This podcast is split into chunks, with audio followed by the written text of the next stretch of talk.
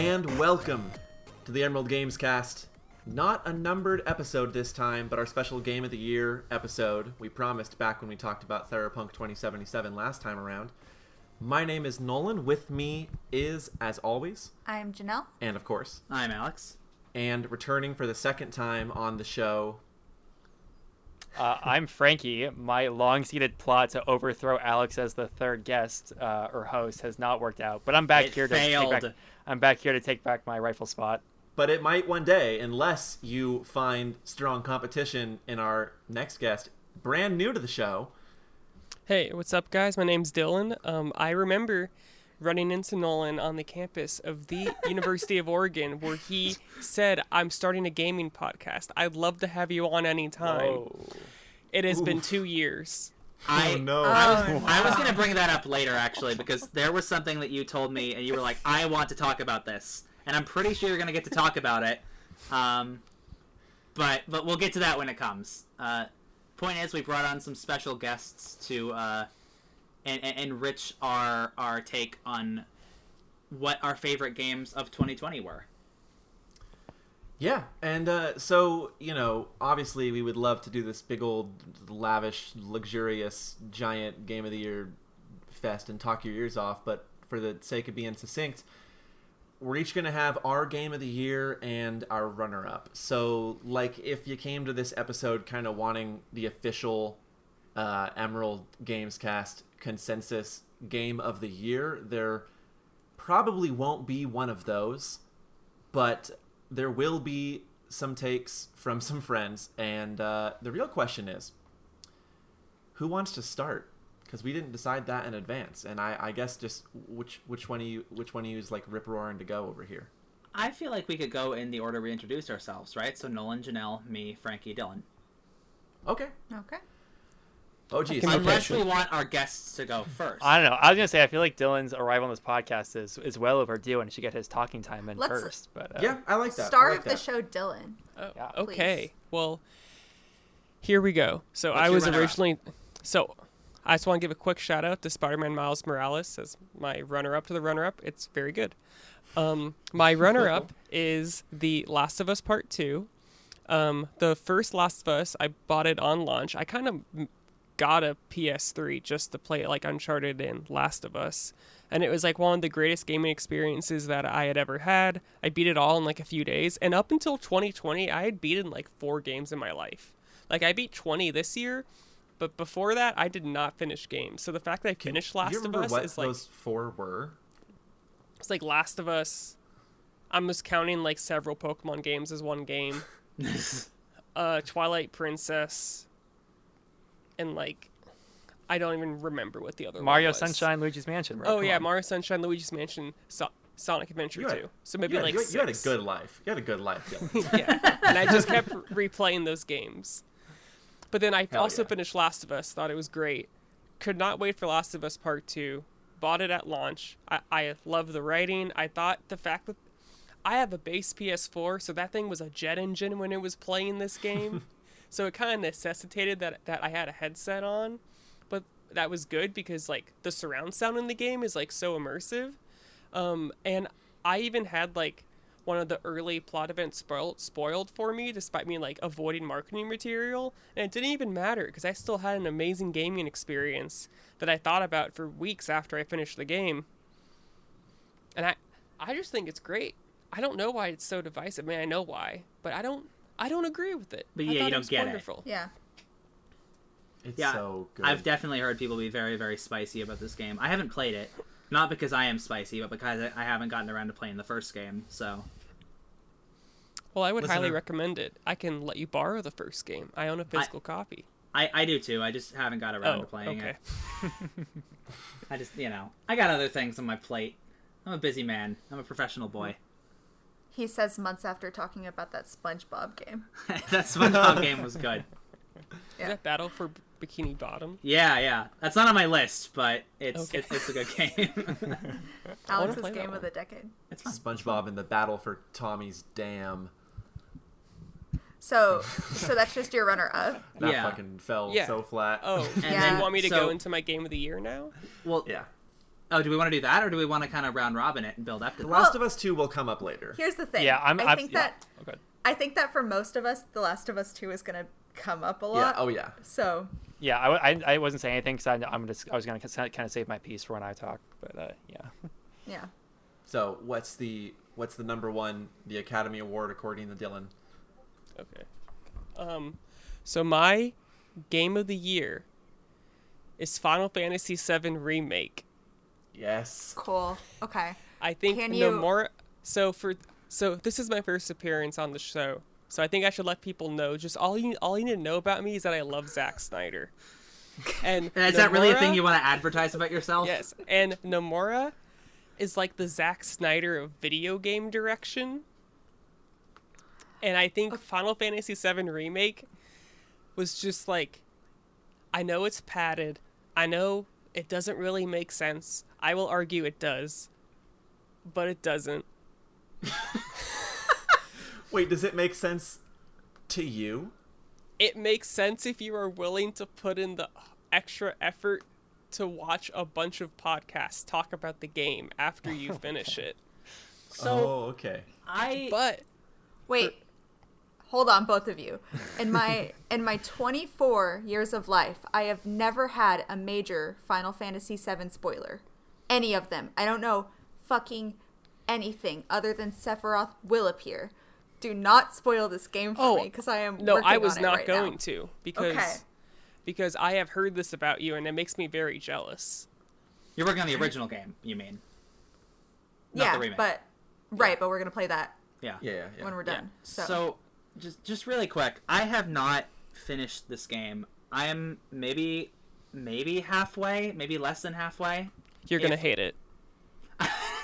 Uh, here's the thing. I already think I do. Um, I I read an interview forever ago, back when I was really interested in this game, where they said they were going to tweak a few things, and one of the things they wanted to do was treat Sephiroth like the shark from Jaws. And so one of two things happened. They either decided not to do that, or they've never seen the movie Jaws in their fucking life, because he's in he's there all the fucking time. He keeps showing up in in drawn out cutscenes and being like dramatic and scary instead of there being any sort of slow build up or question. Oh. It's this game has the remake issue where it knows that you know about what came before it and like it, it really likes to hammer that home if that makes any sense you know Yes, but as the person who has finished the game, I will hmm. say all of that does make sense when you put put in the homework to figure out what was actually happening the whole time. Which is why, Why it is my I game have of to the do no. I, I which is why I said that you will hate the game. But for me, I loved it. I love that it rewards a second playthrough where the entire game is recontextualized. Mm-hmm. And I thought, and also just, I played this game before having ever played Final Fantasy VII. I knew like the major broad plot spoilers, but I, I didn't know that much about the plot of Final Fantasy VII. So there was multiple things that happened in remake that I didn't know was going to happen that sh- like gave me a visceral emotional reaction. I loved all of the characters. Every time they would just like hang out and talk, I thought it was awesome. So I didn't that's even true i did that- love that so I didn't even mind that it was padded because I'm like, I get to spend more time in Midgar. That's dope. Um, yeah. but I do understand people who are like, it's really padded and the ending just comes out of nowhere, and I'm like, it de- it's definitely not handled super well. But I do think what they're doing with the remake sen- series of games is super inventive and super cool. And like, I, like I said, that Last of Us Part Two made me think for like a few weeks. I'm still thinking about remake, and it came out in March, and I have st- like, I still spend probably like an hour a week just like, what are people writing about Seven remake, and like, what are the fan theories about what's gonna happen next and stuff. I, Like, I- so that's I'm- what. Th- so that just how much enjoyment the game has given me, plus the gameplay is like the most fun action RPG that I've ever played. So that's why it's my game of the year. It looks really fun. I think I'm it's really fun. deeply funny. excited to play this game. Sorry, Alex, go ahead. no no you, you can go ahead if you had more to say Well, because when it came out, I remember it getting a pretty middling reception and a lot of fans being upset about the differences between it and the original. But the longer it's been out, the, the critics that I really like and respect, I'll name drop them: Jacob Geller, Tim Rogers, have been saying that it is not like a random purposeless differentiation from the original, but that it mm-hmm. is they're sort of using this game as like a meditation on the purpose of a remake, and that it is a I, I guess according to some people makes it way more interesting than if they just copied the original. So to me, I'm kind of coming at this from like I haven't I haven't played it, but I'm thinking Final Fantasy VII will never not exist. I can it won't ruin that game being there. Well, sure, But, like yeah. it's it's cool to me mm-hmm. that they're doing something new, and that's exciting. I think. Yeah, I, Janelle, if you because you because you have no spoilers for Final Fantasy VII, I know I said that I played this before playing Final Fantasy VII, and then I went back and beat Final Fantasy VII. But please don't do that. I think you can, but please play Final Fantasy VII, and then play remake because I also think if you have beaten the fir- you beaten the original, that the remake is a more rewarding experience. Uh, Nolan and I bought it last January to play together and have sat down to play it twice. so we're working on it. Maybe Okay. at this rate, in five years, I'll be done. In our defense, Well, and then there's that's so when many good Remake video 2 will be games. out. Yeah. Yeah, yeah, yeah. You, you think that'll be out in five years? Are you kidding me? They have No the way. assets made. If they could make Majora's Mask in a year, Nomura can make Final Fantasy VII Remake Yeah. 2 in 5. That's true. If One- you could use the same animation from 15 where you squeeze between two narrow objects, you can just use that over and over. It needs time to load. I know. When- It's a big remember- city. Have you remember when I heard the told- base PS5? Yeah. No, I remember when I when I when I when I when I first told you why Joel and Ellie spend so much time slowly opening sliding garage doors. Why are sliding you garage doors. telling on me right now? Why are you fucking doing this to me no, because now? when someone first told me, I was like, "That's amazing." Yeah. and I was like, that's amazing. It's brilliant. It's Great, load bearing once walls. You, once you notice it, once you notice it, it's like, oh, that's why the tunnel. There's this tunnel in Half Life Two that's three minutes long. That's crazy. Why- I feel like the first time I ever noticed that was in uh, Metroid Prime. oh, God. yeah, yeah. Prime like does the, that too. Oh, one, wow. one, one the elevator, but two just like sometimes the doors took longer to open than others because they were loading in a bigger room. You know, so, wait, did you like notice it and then like intuit it, or did you get told about it? Because uh, I feel like I was just I like, don't know, man. hey- That's so long ago. Because when I, when, when I thought that, I don't know, I was a dumb kid. Like, it never occurred to me that it was loading. I thought there must be some reason why they made this door half as long. yeah, yeah. You know, I- I was probably was on the weird. same wavelength as a kid. I- yeah. Man. But I was just really dumb as a kid. I never picked up on that. I was going to say about Final Fantasy, Final Fantasy uh, Seven remake. I haven't played it all. It's definitely on my list. Uh, I played FF7 back in like middle school, and there's no reason why I haven't like touched the game yet. I just haven't gotten around to it. Um, I know when that when uh, four out of five of us went to PAX. Uh, well, I guess oh my god, a, like a year and a half ago almost now. yeah.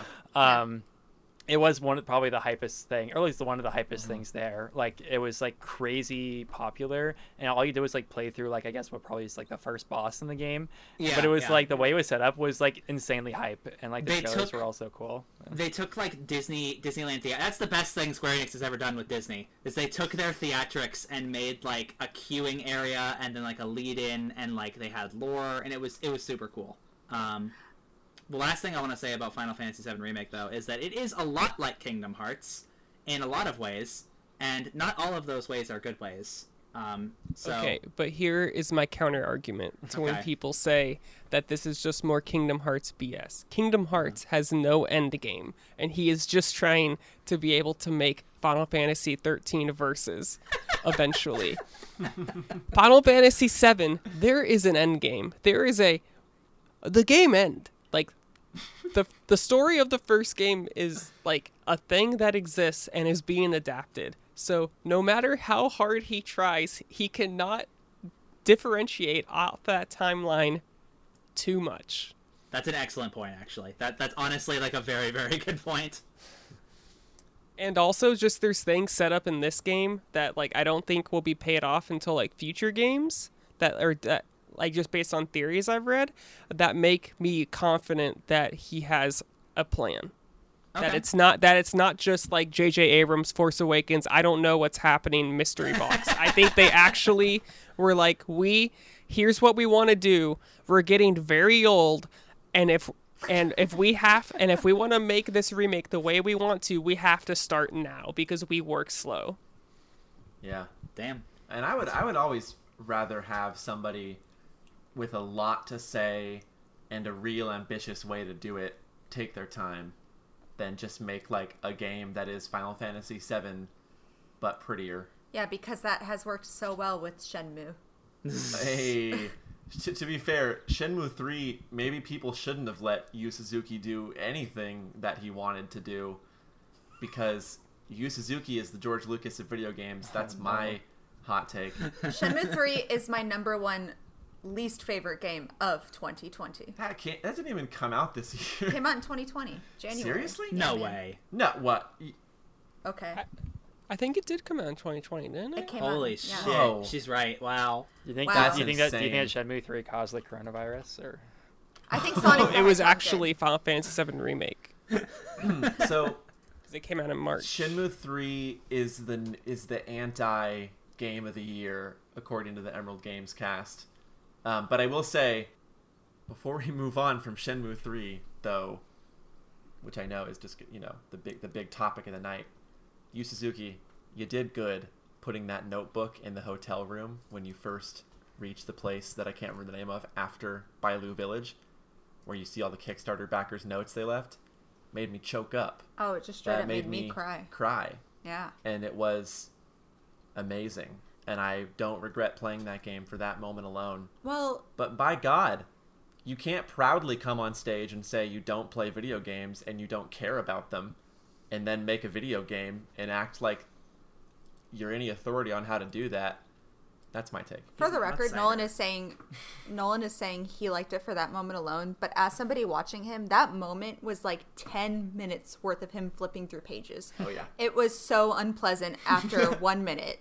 It was awful. Yeah, but if you've played Shenmue 1 and 2, there's so much heart. Yeah, and in you there. and you get that after like two And pages you play of it, Shenmue and 2 then and you're going. like and you're like It's like I the fucking finally- Odyssey. You're like I finally get to see Bailu Village. It's like the edge of the earth and I I'm so excited and then you get to Bailu Village and there's a capsule machine with a toy of you in it.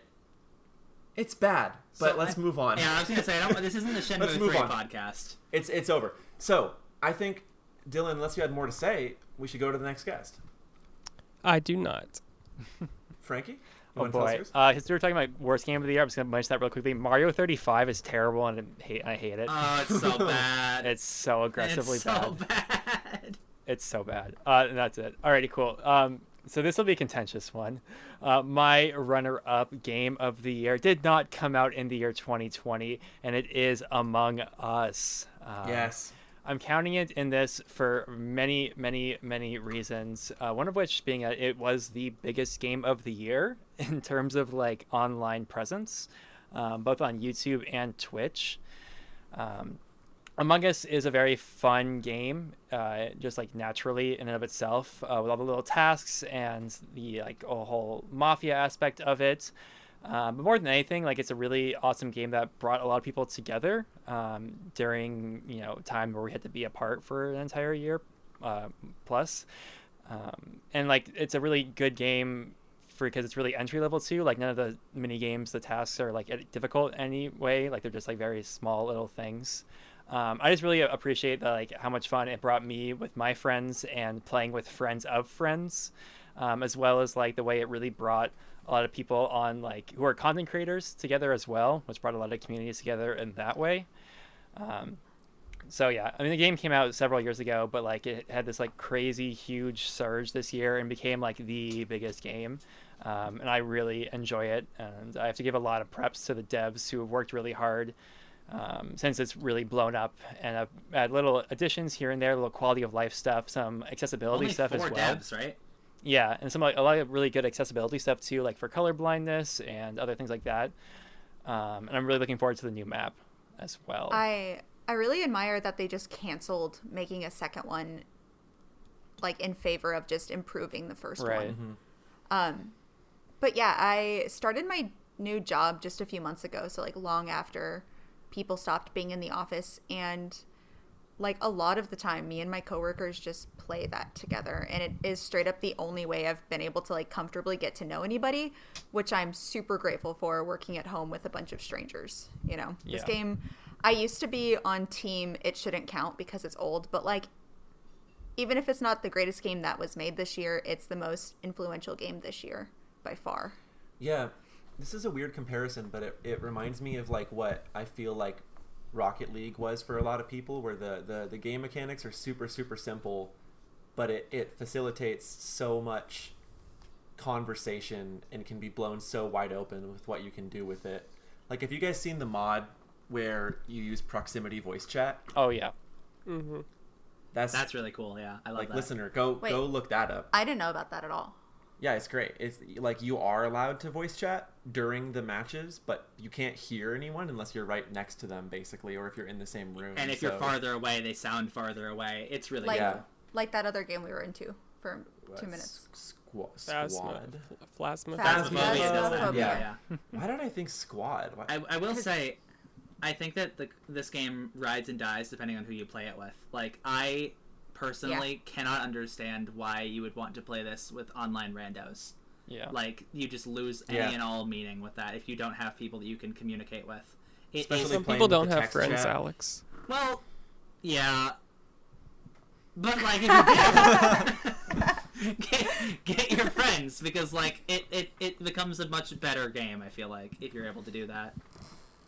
Yeah, I, I I know that it works online with randoms for a lot of people, uh, but I think you're right that it's it's sort of like those like board games that try to get you to guess what your what your friend would say or something. It kind of relies a lot on that sort of intuition. And Yeah. it, go, it goes along a bit with what I was saying earlier. It's like yeah, even if you don't have like a lot of like friends who are, can play it, like obviously there are online communities as well. But like I know mm-hmm. like my little sisters who like haven't played games like really at all their entire lives. They have Among Us downloaded on their phones. Like it's super Yeah. accessible. Like they're like anyone can just download it on their phone and play it super easily. I feel like like finding friends f- for people like you obviously also uh, like online communities. Like it's just it's such an easy game to like get into uh, mechanically and all that. So. Yeah. Yeah, give it to your parents.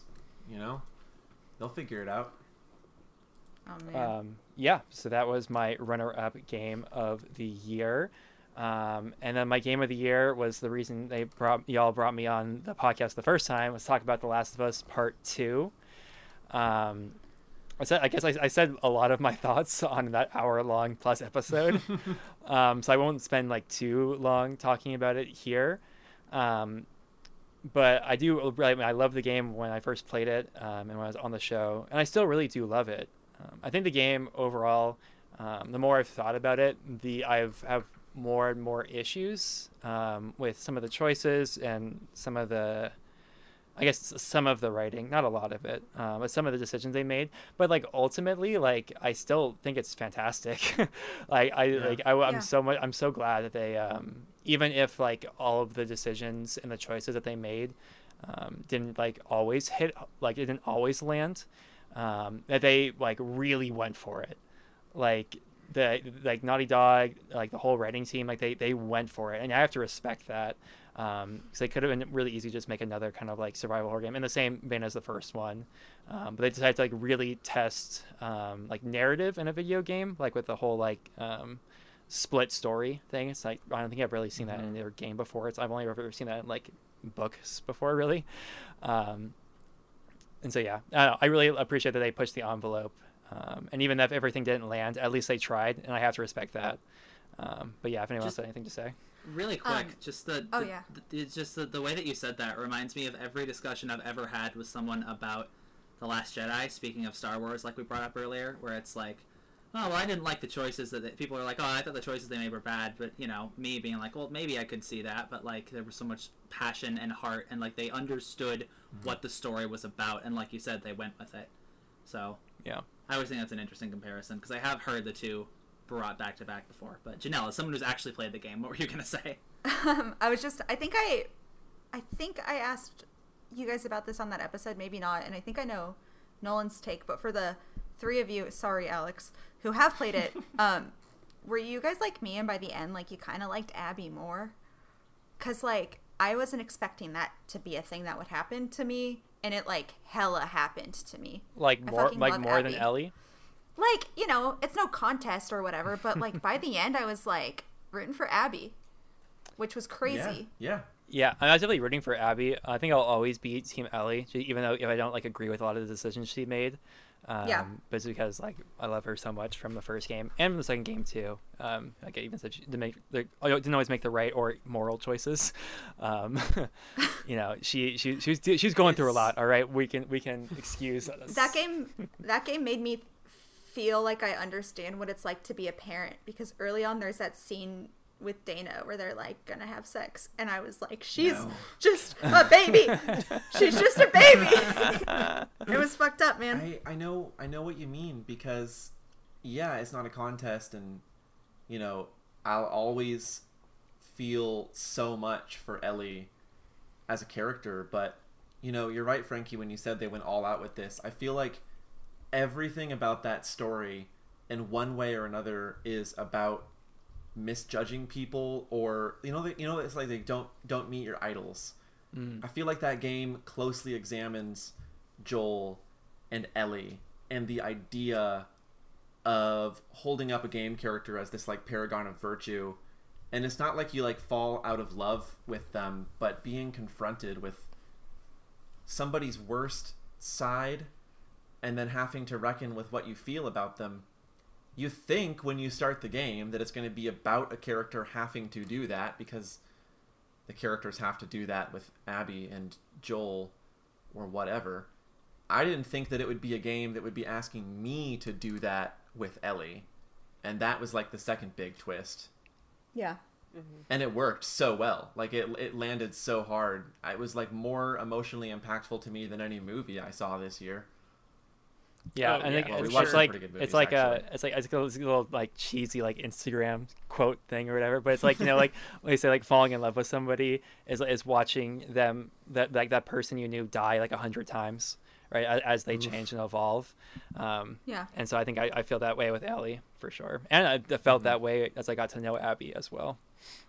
I just wish that more game directors would do the Neil Druckmann thing and not make a sequel unless they can come up with something new. Because, like, Yeah.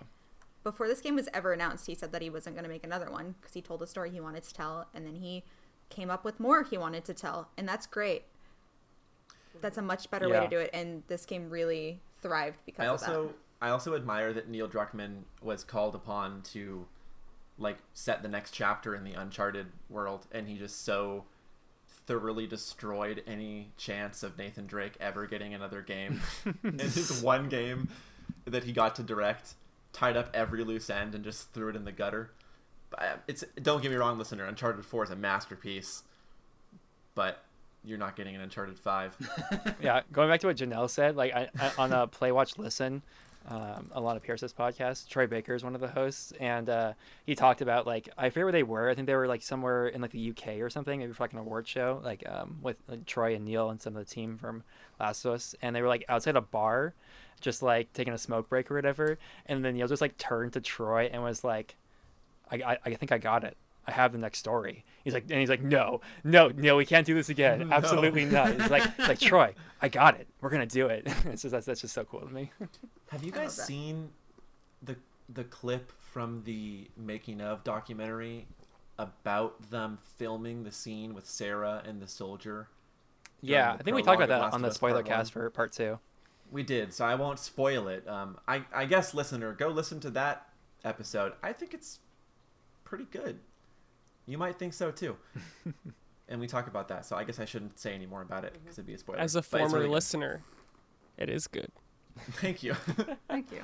Four. Is Yeah. yeah. now considered a friend of the show? Is he a friend of the pod now? he is, yeah, yeah. I think that Alex needs to go next. Otherwise, we'll get two more people mentioning The Last of Us. Yes. We need like a Yeah. solid. Oh, so do we want to pivot? Like it can go me, you, and then Nolan. Sure, yeah, Sure, whatever. sure, but yeah. you should go next. Yeah. Yeah. Okay. Well, I didn't play The Last of Us Part Two because I'm a fake gamer boy. Uh, so True. go of- yeah. We've been new. So- yeah, yeah. Uh, so I will go over my two favorites instead. Um, my runner-up this year, and this was actually closer. I'm going to say something later that will almost contradict this, but this was closer than than I thought. I spent a lot of time figuring out which one goes first. Um, my runner-up this year is Animal Crossing: New Horizons. Nice. I think it is for some of the things that it did that I wasn't a huge fan of, like simplify the villagers even more, and like, you know, reduce, like drip feed us content every once in a while.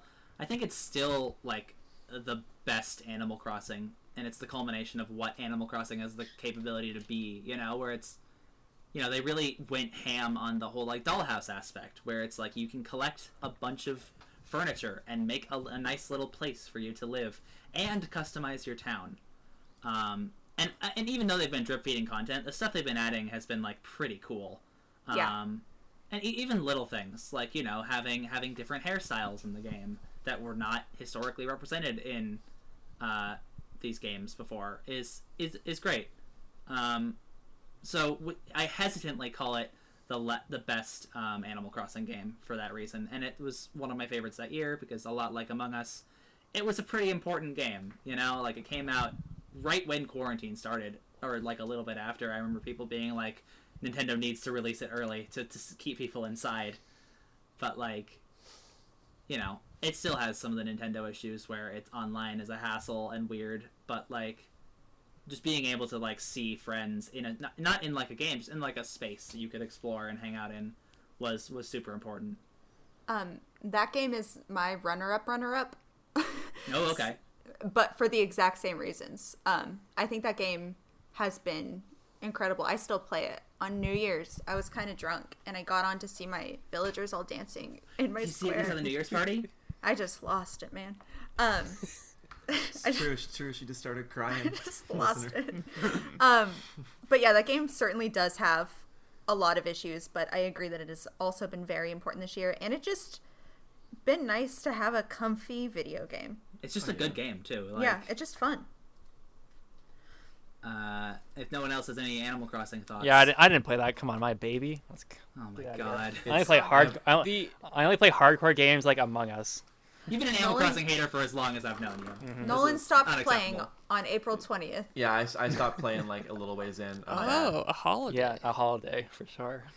I, I Oh, man. I actually have launched it the other exactly- day for the first time in a- admittedly several months, and I got really sad because there weren't a whole lot of fish and bugs for me to catch because it's winter time, and that's like my favorite thing to do in that game. So I still have one of my starter villagers, and like, I love the dude, the mouse rod, but he- I just want him oh, to Oh, Rod. fucking go, man. I just want him to go, but I'm Rod's not gonna jock, like, right?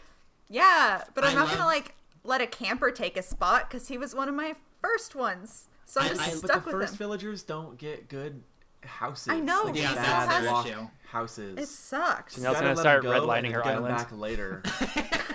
Dude, people do that. Like you have like you remember the black market for the one like e-boy cat? That was a big deal. Oh yeah, yeah, his yeah, name yeah. was Ray.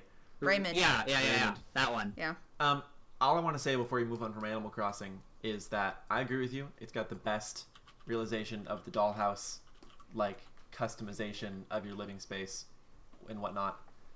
But uh, I think New Leaf is the better full package, it, uh, in every other way.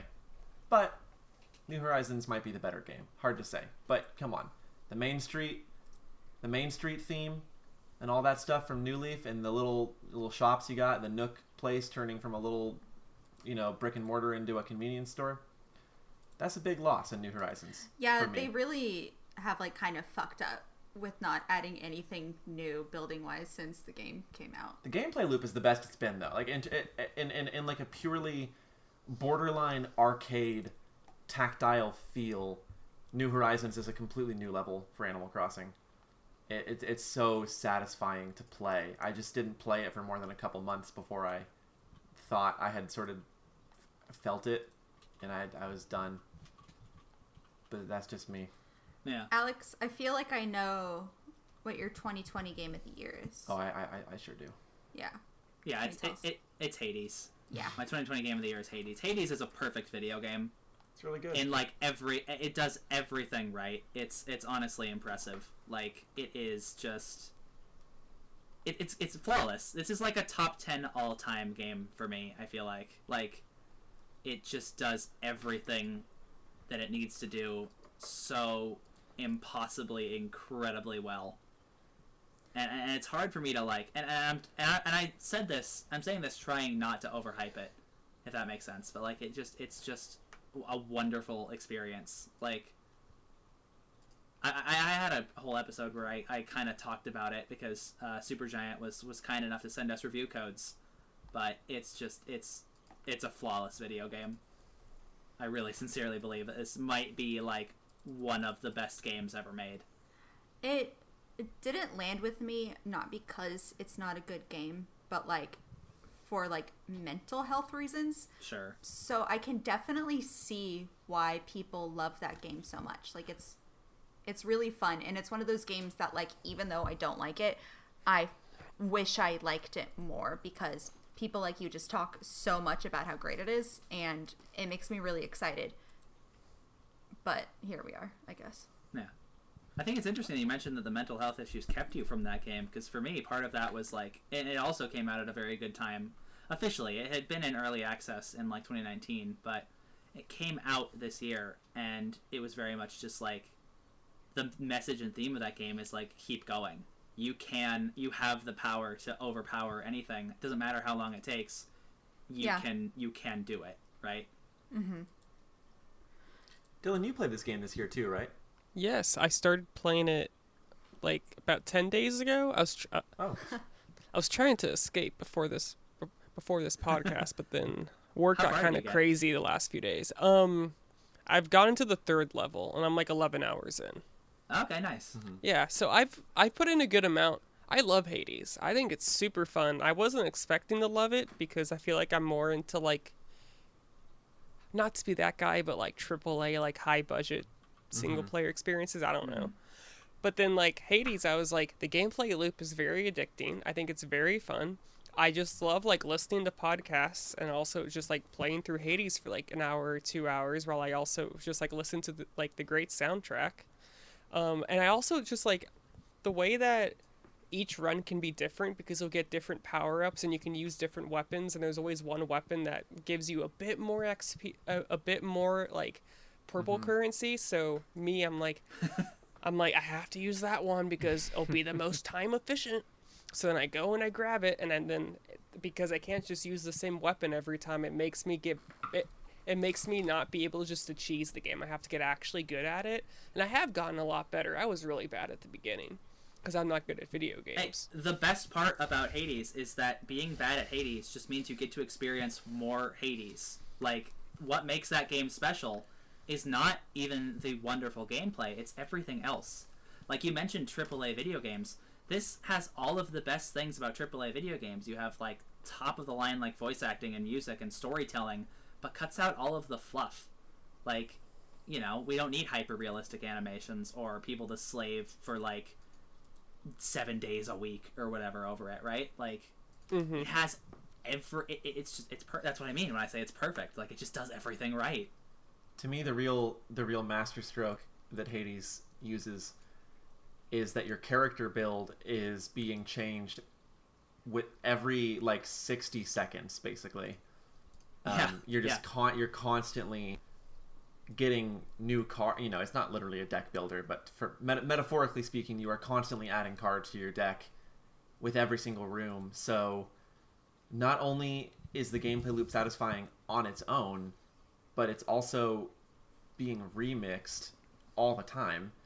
And by the time you get far enough to like dylan is saying you know he's on the third world you can get to the third world. And even if you plan to get there the same way you won't get there the same way because all of a sudden you're accidentally playing a build that rewards uh, dodging close to an enemy's hitbox or something. And then your whole playstyle is different. It's great.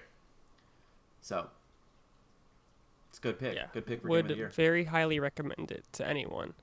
It probably Yeah. would have been like in my top five games I played this year. If yeah, if Yeah, we had a, if we had a top ten, might be might be my might be my number six, or five, maybe. Well, I'm sorry It's really it's really good. In a podcast with so many wrong people, but you know I'm learning to live with it. It's fine. This is this is a Last of Us podcast now. What do you really? Uh, It is Dil- worth mentioning that Alex has not played Last of Us Part 2 and has not finished Final Fantasy VII Remake. That's true. It's That's true. But I didn't have I don't have anything to say about A Last of Us Part Two. I got shit to say about what I played of Seven Remake.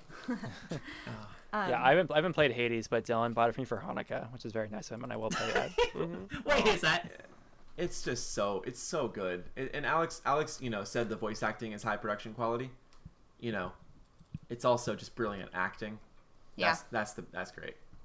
So I we did talked about my runners up a lot already. Yeah. Um yeah, my like number 2 is The Last of Us Part 2 and I was I was like, haha, no one's going to talk about Animal Crossing. That's that's the one I'll talk about, but here we are. So um my game of the year is Yakuza 7. Yes. Yeah. Oh, Uh, really? Oh my god.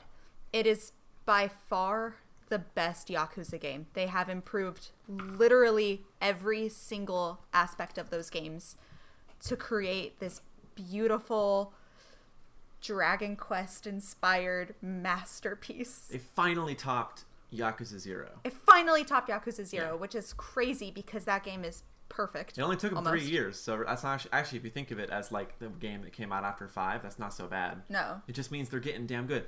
They made the first five Yakuza games. They were all great, right? They got better every time, except for five was worse than four. It's a different podcast episode. Maybe we'll do it a different time. But then they come out with Yakuza Six. Incredible. Come out with Yakuza Zero. That's a it's a banger. Kiwami One and Two, great. Judgment, amazing. Now here at seven. I I was hesitant because they not only got rid of the main protagonist, Kiryu Kazuma, but they also changed the combat. It's just a different genre of video game now. Like, But it doesn't feel like it at all. It's simultaneously. I'm not trying to hijack this from you. I'm just lis- spoil this to the listener. This is our game. This is both of our game of the year. Yeah, it's incredible. So I'm, I'm, I'm going to be here with you. If that's okay. Yeah, I'll, wel- I welcome. Okay. Company. okay. Yakuza welcome. 7 is not just a remix of the Yakuza games. It's weird. It remixes and changes everything while also being seemingly the culmination of all the things they had attempted to do in other different small ways in every other Yakuza game. I um I tweeted this a few weeks ago. Maybe you guys saw it. But it manages to confront the things that Cyberpunk 2077 tries to talk about so much better like across the board. It talks about we haven't finished this game yet. Um it looks like it's really long. Um we've played so many hours of it and I see no end in sight. So so far the way that they've talked about like women in the sex industry and class divide and familial ties, all of these things have just been so meaningful in this game and so well done. The representation so far has been great. The mini games are fucking awesome. It has one of my favorite versions of Pac-Man I've ever played by way of you riding a bike having to get cans cuz you're homeless for a little bit. Um it's just fucking incredible and you don't have to have played any of the other ones to pick up this game. You'd probably get a little bit more out of it, but it's supposed to be a fresh start and it definitely feels like it. And the protagonist is so goddamn lovable. It's He's great. Unbelievable. His name's Ichiban, number right? one. Yeah, Ichiban. Yeah. His name's literally number one. I, I was listening to a podcast. It was the, uh, the Dad and Sons podcast by a couple of, of famous video game people. Um, and one of the things that they brought up that they really liked was that canonically Ichiban loves the video game Dragon Quest. And they got permission from Square Enix to name drop Dragon Quest and make Dragon Quest like references. a lot. Yeah, not just Yeah, once. yeah. Yeah. Um, but I guess in one of the earlier fights, one of your companions is like, because it's a turn-based game, they're like, "Why do you keep letting them hit you?" And Ichiban's like, "Well, that's only fair, right? Plus, it's like Dragon Quest. We each take our turn." Yeah, like what makes him such a good person is that he like very very early game like prologue spoilers. He doesn't join the yakuza because he wants to like you know get money from people and beat people up. It's that like a, a head yakuza guy kind of saved his life and he was just like this random kid who name dropped him and yet he just like came and saved him and that was really Is- meaningful for him Is so it he the he joined head Yakuza guy? it's complicated It's a new Okay. character. it's a new it's a new character Okay, okay. um so like his whole thing is that he just wants to be like a hero and help people and he just talks about that constantly and in the combat he there's this moment where he's like did you guys just see all these enemies change? And they were like no what the fuck are you talking about? they're like enemies, like you'll you'll get into a fight with guy punks in the street, and then one of them will be like nine feet tall with a giant like spike bat or something. they all look like Fist of the North Star villains, basically. yeah it's incredible. His whole life is just centered around how much he loves dragon quest and it's so good. So yeah, and by making it a party-based game, like what they have done, the Yakuza games were always about being part of a community and about helping people with whatever talents or skills you have.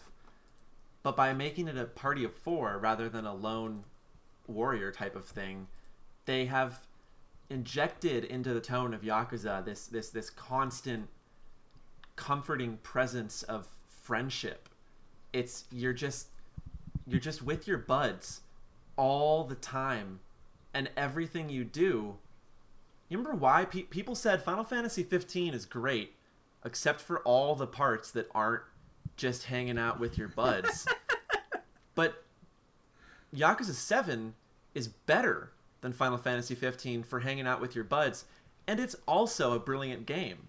So, top that Square It, Enix. it takes the Bioware thing and then just fucking runs with it and does it better than any Bioware game ever has. Wait, wait, what, what's back up a little? What's the Bioware thing? Like having this group that you can talk to on the street and like do things with. yeah, Ah, Yeah, yeah. and uh, probably we we can't say anymore without bloating the show, but spo- well, I shouldn't announce anything. Maybe spoiler cast in the future. I don't know. Possibly. It's still a new game. Still a new game. Still a new game. Yeah. Well. Anything else? No. Do That I was- that was have to conclusion. have played the other Yakuza games to No. play seven? Okay. No. Um it, you, it would help though. But I mean need to. like it would Could I just watch a everything you need to know about Yakuza Seven from IGN? no. Well, Absolutely not. you wouldn't you wouldn't need to. Yakuza No. Seven is it's it's um it's not even called Yakuza Seven. First of all, I, I guess we've been giving it the misnomer. It's called Yakuza Seven in Japan. In America, it's called Yakuza Like a Dragon. It's not numbered. So Oh, it's okay. it's a it's an it's essentially a reboot, um, but n- it's not canonically a reboot. But like they're marketing it as one, and the game is essentially divorced from like any requisite knowledge. But Well- also, there's so much fan service in it that you would still be Like- it's sort of like Final Fantasy VII. like all of the games take place over like actual years so there's like a real history following these games and Yeah. like you know the main um, yakuza clans like if you know who they are that adds like a little bit of shock when you find out certain things at the beginning but if you don't it doesn't matter either Basically, Dylan, imagine if eight Final Fantasy games took place exclusively in Wall Market over the span of 40 years. And I'm, and, I, and I'm not talking about a giant expanded version of Wall Market. I'm talking about just that size. A really a tiny little three block radius, but you get to see it from 1988 gentrified all the way into 2020 and the people who live their lives there and the way it changes and how they adapt to it. That's the Yakuza sounds series. lit. Basically, it's, It's- really It's- good. It's incredibly cool, lit Yeah. yeah, But But uh, say, I feel like I can, I can, I can already, I know why this game resonates so much with Nolan. He just said it's about a guy who just like loves Dragon Quest. It's like, yeah, it's just, it's just Nolan. yeah, and like yeah. they always drink like fancy whiskey that no one's like Oh, no. oh my god i love that whiskey dude seriously it- like okay in in in persona 5 the way that you hang out at a coffee and curry shop the version of that in yakuza 7 is you hang out at a jazz and karaoke bar with like high class whiskey and rather than having social links with your characters or like dates or whatever you have what the game calls drink links so when you level up your character to a certain bond level, it unlocks the ability to go back to this jazz bar and sit down and drink whiskey with them and have them talk about their life with you. It's That's the most amazing. Nolan fucking sentence I've ever heard in my entire It's- life. yeah, It's it's, awesome. So, Nolan, I know that's your game of the year, but what was your follow up game of the year? So my runner-up, like on a ranked list, number two is The Last of Us Part Two, because that that game is is the one of the best things to come out this year. Uh, but because that game's been talked to death, I want to highlight my runner-up to the runner-up, which is Kentucky Route Zero, which I realize released episodically, but the final episode in that game, and uh, simultaneously with the final episode of that game, the only version of that game you could purchase that contained all of the content, like when it came out on consoles, basically. Yeah. It Came was kind of like early access. It right? came out this year, left early access in like January or something like that. And um, that game, Alex, I'm I'm sure can vouch for me here. and so can Janelle. You've been watching me play. Is a very strange, surreal adventure game about like I don't know, man. It's it's like a magical realist road trip into the heart of America on this weird underground highway and the game's plot is a lot more like reading a, a book or like a short story anthology than playing a video game. It's like more like a tonal. I don't know. I don't. I, it's hard to talk about because you don't want to say anything about it and spoil Yeah, it. But it's Yeah. it's it's it's masterfully well done. Um, especially if you're interested in Americana, especially if you're interested in the idea of like decay, uh, economic decline, just sort of the gradual slipping of people's faith in the American dream is like a big thing in this game. Mhm. The soundtrack is all very like gospely, blue jazzy too, and it all like links in wonderfully with like what they're talking about, what's going Yeah. on in the story. You know. It's and and you can play it in nice bite-sized chunks. It, it's in five episodes. You could play it like Janelle and I have been playing it an episode or, or two a night. Um, they're all only a couple hours long, um, and there's some weird like. The, the great thing about games like this that that don't have a big studio, you know, with a publisher forcing their hand is that Kentucky Route Zero gets weird with the things it does. One of the mid-act interludes, it's optional. You don't you don't have to play it. It didn't even come out until all five acts were already out. But in between acts 2 and 3, you can optionally inhabit a first-person scene where you're an actor on stage in a play where you don't have any lines. Your only job is to listen to the other actors talk. But your head movements are given stage directions. Like the game will say, you, the barfly, glances at your newspaper, remembers an old love, thinks about why it went wrong, looks into their drink, glances left, glances right. And you do these things, and then you're just like watching a play from this vantage point. And then in between the acts of the play, you get to read reviews of the play. You get to read the dramaturgical notes from the director, the set designer sitting next to you. It's weird, and it goes on for like an hour. And there's things in that game like that all over the place that you wouldn't be able to get away with um, without this sort of like experimental philosophy. So I don't, I don't know. It's good. Check, check it out. It's cheap. It's like 15 bucks. It's worth it. Oh. Yeah. Oh. Yeah, Ah, that got tells you. Dylan interested. So, I now know you're that, talking my language. I know I like joked that Shenmue was the worst game that came out this year, but in the spirit of best games that came out, um, can I test the waters on what's actually the worst game to come out this year? Shenmue 3. No, Cyberpunk 2077. Ooh. the last episode that we recorded, I was pretty positive on, and Nolan was pretty positive on. Alex had already been kind of done with it. I'm with Alex. That dream came- I'm always right. I'm I'm, with him always too. right. You are not. But this time you were. And I almost didn't tell you that I felt this way because I didn't want you to be right. but um yeah, worst game 2020. It started bad with Shenmue, ended worse with Cyberpunk. It's not uh, I don't think it's fair to compare Cyberpunk to Shenmue though, because Cyberpunk is like No, of course not, but they both like were bad games that capped Ye- the sure. year. Sure. You know. What are you playing it on? PC. PC. And it's still bad. It's I, I said this in the the thing earlier. It's not out by the time we're recording this, but like the issues with that game cannot be fixed by just bug fixes. It is Yeah, it- just kind of bad to its core. It, it, it runs it runs beautifully. It looks beautiful. I've not encountered Wow. any major glitches. Uh, it looks beautiful for me, um, but it is it's so weird, like beyond the surface of it, which is why it works so perfectly. I had played it for like 30 hours at the time, which sounds like a lot, but for a big RPG like that, it's it's not really. And it felt like, wow, this game has so much potential.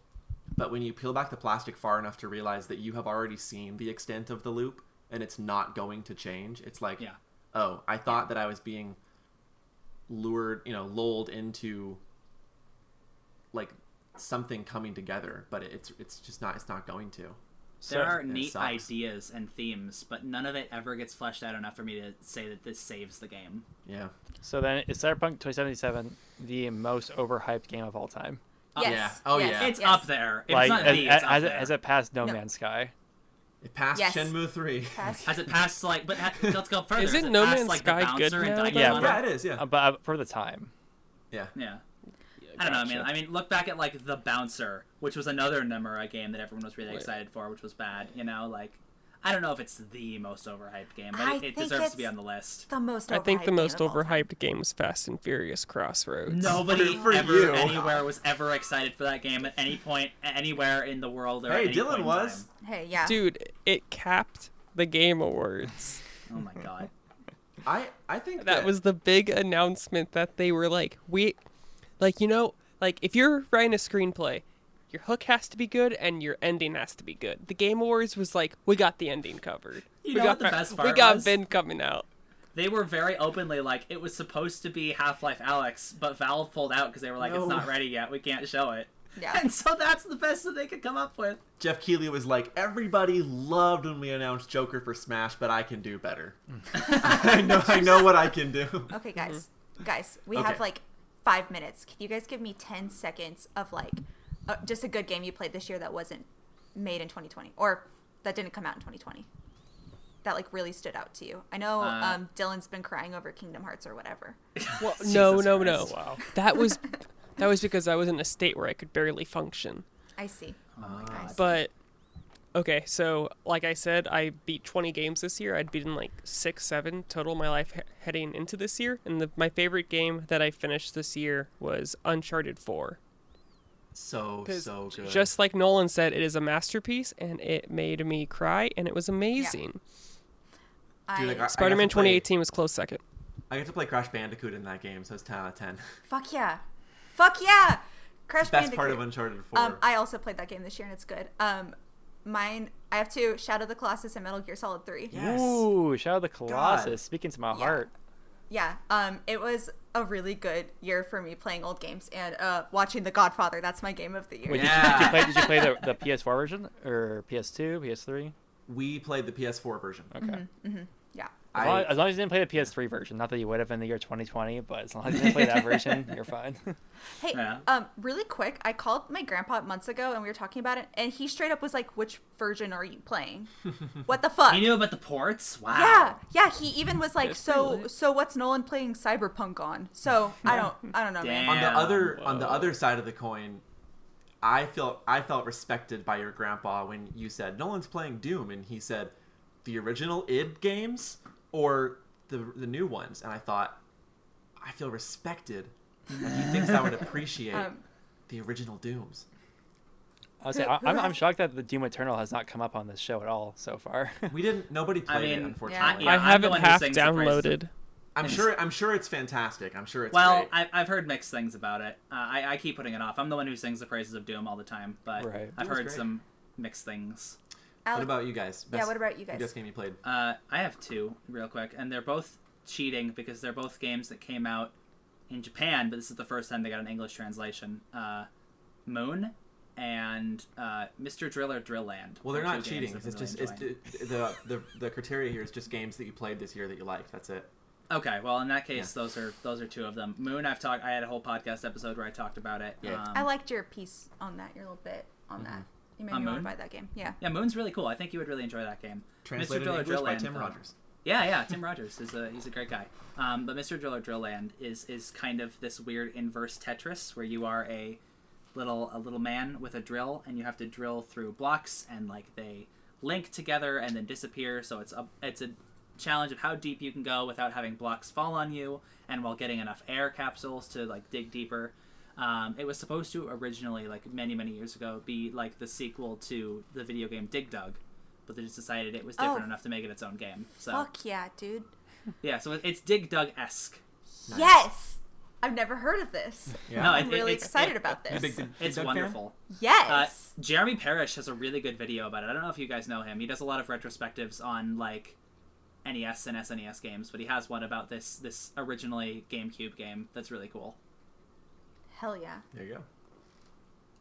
Did, you, did everyone already go? Um, I guess I haven't Frankie gone hasn't yet. gone. Yeah, yeah. Uh, Frankie has For games I played this year that didn't come out this year, I'm pretty sure the I mean, it, only it one could have. Yeah, the only one would be The Last of Us Part One. I'm pretty sure, um, which I talked a lot about that one. I want to give a quick shout out to Fall Guys. I know you guys talked about it on your one episode. Yeah. Oh yeah, Um, I love Fall Guys. Um. I had so much fun with Fall Guys. Fall Guys at its peak was so much fun. It ended up getting absolutely steamrolled by Among Us.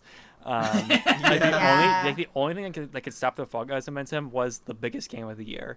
Um, so shout out to another like small development team um, with that with that huge hit success. Um, like weeks after like a week after alex was like this game is going to be like the game for the next decade at least among us became the game and for the next decade. Yeah, and then any, the- any hopes of that and then the updates for Fall Guys weren't like they were a little slow and weren't that great. I mean, there's not a whole lot of money behind it, so you, what can you expect? But also like you know, we have we have pea brain. Like I have attention span of a goldfish, right? So like, yeah, I haven't I haven't played season two really or season three, um, but I love that first game. Um, that was so much fun to play with friends. We got on like every night for like weeks just trying to collect Yeah. crowns. That was so Yeah. much fun. Um, yeah. If we're talking about multiplayer games, real quick, I want to throw a shout out to Valorant. I've been Yes, having a lot of fun with Valorant. Valorant. Valorant is is a very very good multiplayer game that is hindered by its awful like fucking rootkit anti cheat system that just takes control of your entire computer for no reason, just because. So Oh, and by the way, Uh, there's maybe by the way, there's still- like there's still a huge hacking problem in the game. So I just like to. Oh cool, so it just didn't work at all. Yeah. There was no need for it. Well, you Um, see, it's there to punish you if you use the Odin. It's true. yeah, yeah. If you use Like the, the I do, CS:GO lawnmower exclusively. Yeah, yeah. nolan did you give yours No, but they are Disco Elysium, fuck yeah which is an awesome game, and everyone should play it. It's an RPG without combat, and it, and it works. It's great. And and communism yeah, there's some communism in there. The developers are A lot openly of communism. the, the, the developers are like openly, flagrantly communist, and They uh, thanked Marx and Engels at their Game Awards. and it only improves the game. So I'll say. Uh, but um, second is Trails in the Sky, which is a 2004 game, I think, by Falcom. You guys ever heard of like Trails of Cold Steel? Games Yeah. coming. No. Yeah, it's it's like the precursor to that. It's fun. I don't have a, I don't have a lot to say about it. It's like a cute, just like a fun, cute JRPG. But I really like it. It made me happy, made me smile. I'd like That's to play all. That's what you need in these more, trying times. more of those. I like the music. But yeah, Dis- Disco Elysium is also, is also great. It took me a couple tries to get into. It's just like a very dense game, but like stick it out, listener. It might take you a couple tries too, because it's, it's